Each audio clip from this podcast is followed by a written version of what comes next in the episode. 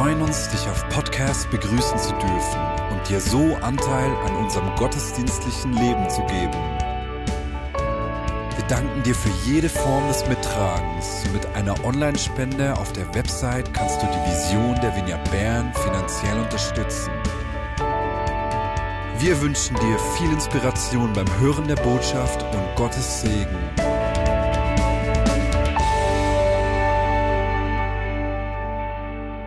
Kinder sind ein riesiges Geschenk.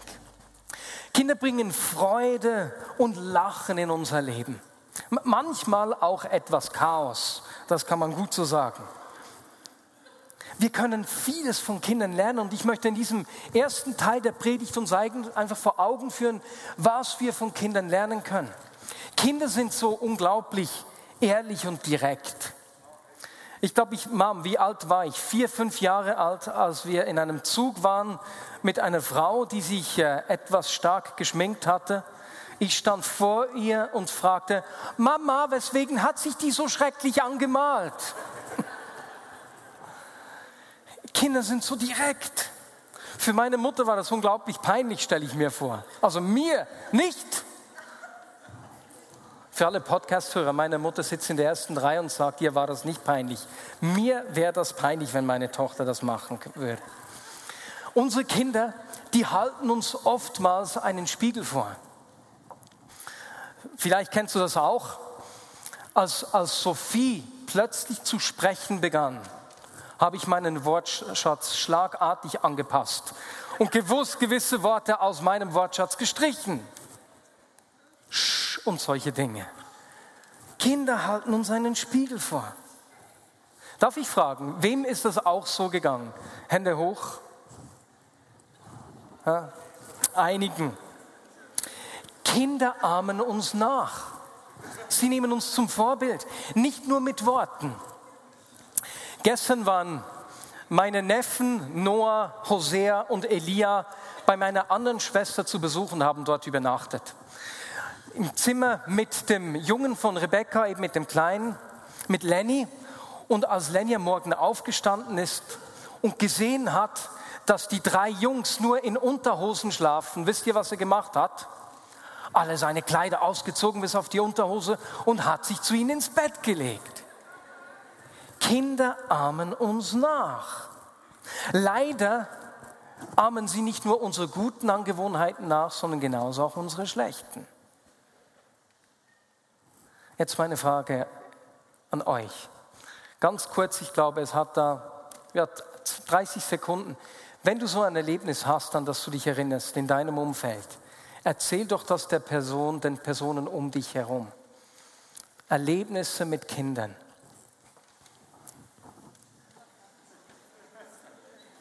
Wo sie dich nachgeahmt haben oder Freunde nachgeahmt haben. Weißt du, was wir an den Kindern sehen?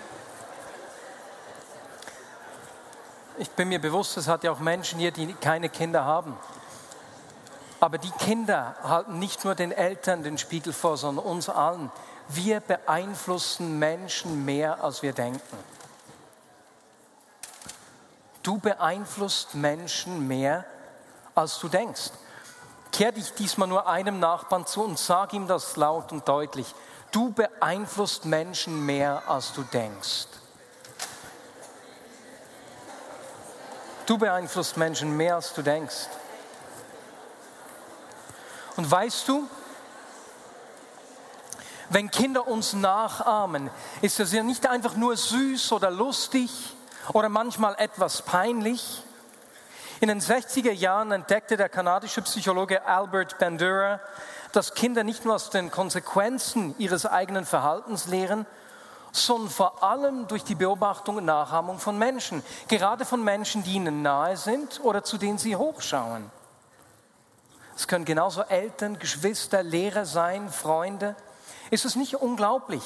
Gott hat es so eingerichtet, dass wir voneinander lernen. Bei allen Fehlern, die wir Menschen machen, Gott vertraut uns. Und so hat er das ganze Aufwachsen so eingerichtet, dass das Nachahmen ein wesentlicher Bestandteil des menschlichen Lernens ist. Das Problem ist, oftmals sind wir uns nicht bewusst, dass wir andere Menschen beeinflussen. Und deswegen geben wir ihnen auch Dinge mit, die wir ihnen eigentlich gar nicht mitgeben wollen. Vor etwa einem Monat hat Andi Di Melio ein gutes Beispiel gegeben. Du bist an deinem Arbeitsplatz, du magst eigentlich deine Kollegen sehr gut und da kommt einer dieser Kollegen auf dich zu und sagt dir, du, hast du auch schon gesehen, dass der andere immer wieder Fehler macht und schlecht arbeitet? Das gibt's doch einfach nicht, das regt mich sowas von auf. Und noch wenn du bisher gut über diesen Menschen äh, gedacht hast, wetten, dass dir der nächste Fehler auffällt, der diese Person gemacht hat. Wir beeinflussen Menschen um uns herum, ob wir uns dessen bewusst sind oder nicht. Wir beeinflussen Menschen mehr, als wir denken. Aber auch der zweite Satz stimmt, den wir vorne sehen. Wir beeinflussen mehr Menschen, als wir denken. Du beeinflusst mehr Menschen, als du denkst. Wie du lebst, geht deswegen nicht nur dich etwas an. Das ist ja so eine äh, Sache heute. Es muss einfach für mich stimmen. Aber Moment, das Leben ist so eingerichtet, dass wir einander beeinflussen und voneinander lernen. Wie du lebst, geht nicht nur dich was an. Und deswegen will ich heute mit euch zusammen einen Mann aus der Bibel anschauen, der sein Volk richtig gut beeinflusst hat. Das ist ein König, ein König, von dem die Bibel sagt, dass es vor ihm und nach ihm keinen König wie ihn im Volk Juda gegeben hat. Es ist König Hiskia. König Hiskia hatte denkbar schlechte Vorzeichen, eine richtig schlechte Ausgangslage. Sein Vater hat den Götzendienst begonnen. Er hat in ganz Jerusalem Altäre aufstellen lassen, an jeder Ecke für alle erdenklichen Götter. Er hat Dinge getan, die ich hier nicht mit Worten sagen will, weil wir Kinder unter uns haben, die könnt ihr selbst nachlesen. Er war ein grauenhafter König. Und als er angegriffen wurde vom assyrischen König, hat er sogar den Tempel verschlossen, zugetan. Und Hiskia musste Gott selbst suchen. Und ich finde es schon speziell, dass wenn wir uns das vor Augen führen,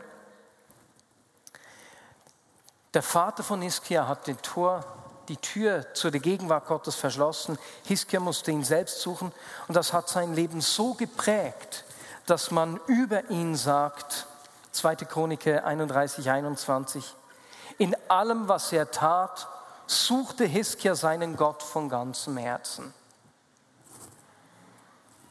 Gott wendet die Widrigkeiten seiner Jugd. Die aufrichtige Suche nach Gott wird zum Merkmal, das Hiskia auszeichnet. Er wird der König, der den Tempel wieder öffnet und den Dienst am Tempel wiederherstellt und sein Volk in eine Zeit des Friedens führt. Was für eine Wende und was für ein Vorbild dieser Hiskia ist. Jetzt, er war 25 Jahre alt, als er zum König wurde. Wie hat er begonnen? Und wir könnten erwarten, dass er jetzt ein Zeichen setzt. Ne? Jetzt ist Ende mit diesem Götzendienst. Reißt diese Altäre nieder. Das wäre doch ein guter Start, oder nicht? Aber Hiskia macht etwas ganz anderes. Er geht anders vor. Ich lese aus 2. Chronik 29, Vers 3.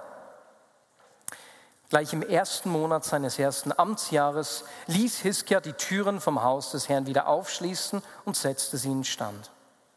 Er bestellte die Priester und Leviten zu seiner Versammlung und dann lesen wir, wie er ihnen die Anweisung gibt, dass sie zuerst sich selbst reinigen sollen, dann den Tempel reinigen sollen, damit er den Bund mit Gott erneuern kann.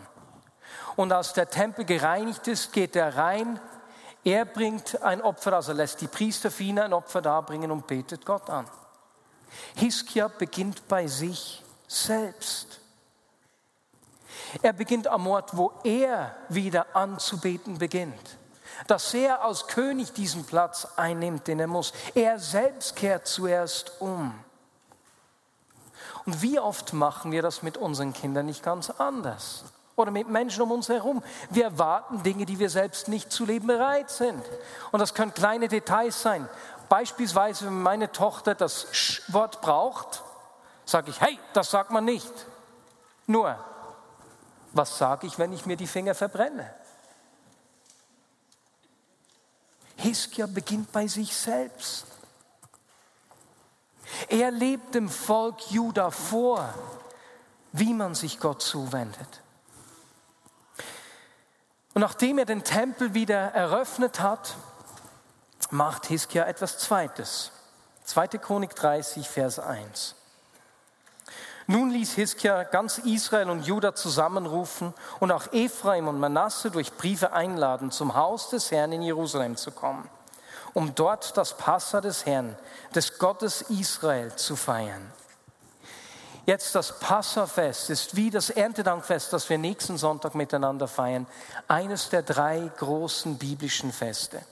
An diesen Festen musste jedes Jahr das ganze Volk nach Jerusalem kommen, um sich zu erinnern, wie Gott sie geführt hat, um sich zu erinnern, wie Gott in ihrer Geschichte gehandelt hat. Was macht Hiskia hier? Er führt gute Gewohnheiten wieder ein. Gewohnheiten haben eine unglaubliche Kraft. Wir hatten vor etwa einem Monat ein, äh, ein Inspiration, einen Weiterbildungsanlass im Büro und der Redner da hat gesagt, dass nur 5% der Dinge, die wir tun, wir wirklich bewusst tun. 95% der Dinge, die wir im Alltag tun, machen wir aus Gewohnheit. Ich gebe dir ein Beispiel beim Autofahren.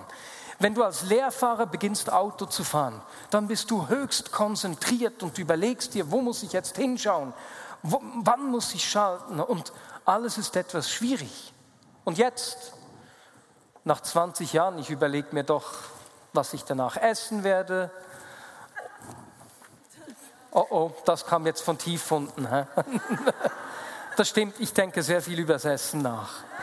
Wo, wo, wie ich meine Frau verwöhnen kann. Ha, ha, ha.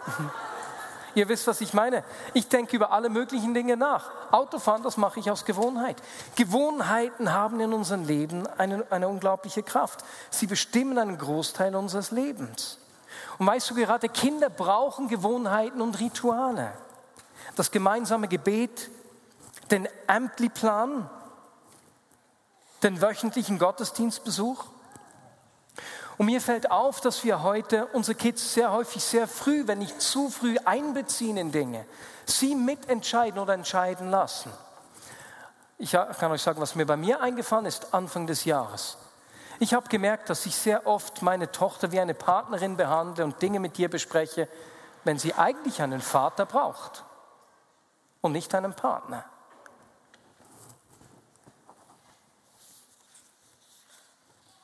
Es würde uns ja nie in den Sinn kommen, unsere Kinder nur dann in die Schule zu schicken, wenn sie Lust haben. Erstens dürfen wir das nicht, sonst würde es vielleicht einigen doch in den Sinn kommen. Und andererseits wissen wir doch, oder wir wollen, dass unsere Kinder, wenn sie erwachsen sind, einen Beruf ausüben können, der, der, sie mit Leidenschaft erfüllt, für den sie gemacht sind. Und wir wissen, die brauchen da etwas Wissen dazu. Das kommt nicht einfach so. Und weißt du was? Lass uns das Gleiche in Bezug auf den Glauben durchdenken. Wenn du willst, dass deine Kinder im Erwachsenenalter mit Jesus leben oder wenn du die Wahrscheinlichkeit erhöhen willst, dass deine Kinder im Erwachsenenalter mit Jesus leben, dann übe jetzt gute Gewohnheiten ein. Bete mit ihnen. Lies die Bibel mit ihnen. Besuche den Gottesdienst wöchentlich und nicht einfach, wenn es gerade passt. Gewohnheiten haben eine unglaubliche Kraft. Und so führt Hiskia in Juda Gewohnheiten ein. Er erlädt das Volk zu diesen biblischen Festen ein und es ist spannend, was dann geschieht. 2. Chronik 30, Verse 13 und 14. Und so kam im zweiten Monat eine riesige Menschenmenge in Jerusalem zusammen, um das Fest der ungesäuerten Brote zu feiern. Die Menschen machten sich daran, die Altäre aus der Stadt zu entfernen, rissen die Räucheraltäre nieder und schafften sie zum Bach Kidron. Ist das nicht spannend? Hiskia hat nicht begonnen damit, dass er die Altäre niedergerissen hat, aber als er gute Gewohnheiten einführt, machen die Bewohner von Jerusalem es. Die Kraft von Gewohnheiten, die Kraft guter Gewohnheiten. Wow. Drittens, nachdem Hiskia sein Werk zu Ende geführt hat, fällt der König von Assyrien ein. Er bedroht und verhöhnt Hiskia und Gott. Er macht sich lustig. Dieser König von Assyrien war ein schrecklicher Mann. Ich habe heute Morgen noch eine ZDF-Sendung über ihn geschaut. Er war ein richtig bedrohlicher Mann, der einige Länder dort überrannt hat. Kein Wunder hatten die Menschen Angst. Wie reagiert Hiskia jetzt, wo er am gleichen Ort steht wie sein Vater 20 Jahre früher? 2. Könige 19, Vers 1. Als König Hiskia ihren Bericht hörte, zerriss er seine Kleider, legte ein Gewand aus grobem Tuch an und ging in das Haus des Herrn. Weißt du, was Hiskia macht? Er macht genau das Gleiche, das er in den 13, 14 Jahren zuvor auch gemacht hat. Er geht zu Gott in den Tempel. Er wendet sich in seiner Not an Gott. Und was machen die Bewohner? Sanherib sagt ihnen, hey, lasst, kommt mit mir, ich bringe euch in ein gutes Land, ihr müsst nicht sterben, hört ja nicht auf Hiskia, euer Gott wird euch nicht retten. Aber das Volk bleibt und vertraut Gott und Hiskia. Weswegen? Weil sie in den vergangenen Tagen gute Gewohnheiten eingeübt haben, weil sie gelernt haben, zu Gott zu gehen, sich an Gott zu wenden. Das hilft ihnen nun in dieser Krise wenn du willst, dass deine Kinder und Menschen um dich herum, die du beeinflusst, in Herausforderungen zu Gott gehen werden, dann pflege das bereits jetzt mit ihnen. Es ist ja nicht erstaunlich, ne, dass man beispielsweise auf Schiffen so Notfallszenarien übt, wie man sich richtig verhält, wenn dann eine Krise kommt. Übe jetzt mit den Menschen in deinem Umfeld dich an Gott zu wenden. Nicht einfach erst, wenn du herausgefordert bist. Und so bleibt so wendet sich Hiskia und das Volk Juda in ihrer Not an Gott. Und Gott greift ein. Der syrische König muss wieder abziehen. Und was wir dann lesen, ist absolut erstaunlich. 2. Chronik 32, Vers 23. Von nun an genoss Hiskia, der König von Juda, die Hochachtung der Völker und es trafen viele Gaben für den Herrn und wertvolle Geschenke für Hiskia in Jerusalem ein. Ist das nicht unglaublich?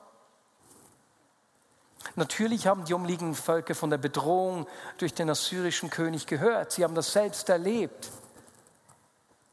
Aber als Hiskia sich an Gott wendet und Gott für sie eingreift, beginnen Könige der umliegenden Völker Gott anzubeten und ihm Geschenke zu machen.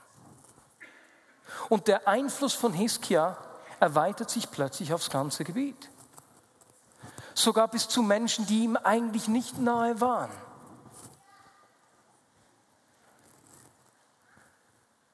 Hiskia beeinflusst jetzt ganze Völker. Das ist nicht erstaunlich. Was hat um diese Hochachtung gegeben? Gottes Eingreifen in der Not. Wie du mit Notsituationen und Herausforderungen umgehst, beeinflusst sogar Menschen, die dir eigentlich nicht nahe sind. Denn weißt du was? Mit Notsituationen, denen wir begegnen, können sich die Menschen um uns herum identifizieren. Ich finde das absolut unglaublich. Hiskia erlebt Gottes Segen, seine Zuwendung. Und damit kommen wir zum Ende. Zum Ende des Lebens von Hiskia, aber auch zum Ende der Predigt. Hiskia ist 14 Jahre König, als er krank wird. Jesaja verheißt ihm, dass er sterben wird, aber Hiskia fleht Gott an, einzugreifen und so schenkt Gott ihm weitere 15 Jahre. So weit, so gut. Aber das Problem ist, dass Hiskia der Segen in den Kopf steigt. Er wird überheblich und prahlt vor Gästen aus Babylonien mit seinem ganzen Reichtum. Er zeigt ihnen all seine Schatzkammern. Und dann kommt Jesaja zu ihm und er mahnt ihn und spricht zu ihm: Es wird eine Zeit kommen, in der alles, was du besitzt, nach Babel gebracht wird. Deine eigenen Nachkommen werden verschleppt werden. Und eigentlich würden wir doch hier erwarten, dass Hiskia wieder reagiert wie zuvor in der Not. Nein, Gott, greif ein, lass es nicht zu. Aber weißt du, wie er jetzt antwortet? Das ist ein guter Bericht, Jesaja. Solange es in meiner Lebzeit voller Friede ist, solange ich Ruhe habe, ist das nicht unglaublich? Er denkt nur noch an sich selbst. Er vergisst die Verheißungen Gottes, dass, durch sie, dass durch sie und ihre Nachkommen alle Völker der Welt gesegnet werden sollen. Solange es mir gut geht, ist es gut. Er denkt nicht daran, dass er sein Umfeld beeinflusst. Und kurze Zeit später, zwei, drei Jahre später, wird sein Sohn Manasse geboren. Und Manasse wächst nicht auf mit einem Vater, der zuerst bei sich beginnt, mit einem Vater, der gute Gewohnheiten einführt und hält, sondern mit einem Vater, dem es egal ist, wie es seinem Sohn geht. Einem gleichgültigen Vater, der nicht versteht, dass er Einfluss hat Manasse erbt mit zwölf Jahren den Thron und wird einer der schlimmsten Könige Judas. Und damit ist Hiskia für uns eine Erinnerung, nie zu vergessen, dass wir mehr Einfluss haben, als wir denken. Dass wir mehr Menschen beeinflussen, als wir denken. Und dass wir Menschen mehr beeinflussen, als wir denken. Was heißt das für dich und für mich jetzt? Wenn wir heute diese zwei Kids einsegnen, dann führen sie uns vor Augen, dass wir Einfluss haben. Dass du Menschen beeinflusst, sowohl im Guten als auch im Schlechten. Die Frage ist, in welche Richtung beeinflussen wir sie? Und deswegen bitte ich dich, dir in der kommenden Woche Zeit zu nehmen, dir zu überlegen, Du brauchst eine Viertelstunde, halbe Stunde dazu. Erstens, was lebst du den Menschen in deinem Umfeld vor? Überleg dir mal die ersten zwei, drei Dinge, die dir einfallen. Wenn du dein Leben anschaust, hey, was sehen die Menschen um mich herum durch mein Leben? Zweitens, wenn du dir die Frucht vor Augen führst, die du im Leben der Kinder oder eben der Menschen, die um dich herum sind, sehen willst, wenn sie erwachsen sind, sollen sie, dann überlege dir jetzt schon, welche Gewohnheiten du einüben möchtest. Gibt es Gewohnheiten, die du jetzt einüben möchtest, damit deine Kinder oder die Menschen, die du beeinflusst, dorthin kommen? Und dann drittens, beginn diese Gewohnheiten jetzt einzuüben. Denn diese Gewohnheiten, die du jetzt pflegst und einübst, werden deine Kinder tragen, wenn Herausforderungen kommen. Und wenn wir das so leben wie Hiskia in seinen ersten 14 Jahren, erleben wir wie er, dass unser Einfluss Menschen bewegt. Sogar Menschen, die wir nicht kennen, die ferne von uns sind. Wie die Völker, die nach Jerusalem gepilgert sind, um Gott anzubeten. Amen. Und Jesus, ich danke dir, dass du uns so sehr vertraust, dass du uns so gemacht hast, dass wir Menschen durch Nachahmung lernen dass du vertraust, dass wie wir unser Umfeld prägen, gut kommt. Und Jesus, wir wollen das aufnehmen. Sprich du diese Woche zu uns und zeige du uns, wie wir unser Umfeld auf eine gute Art und Weise prägen können. Amen.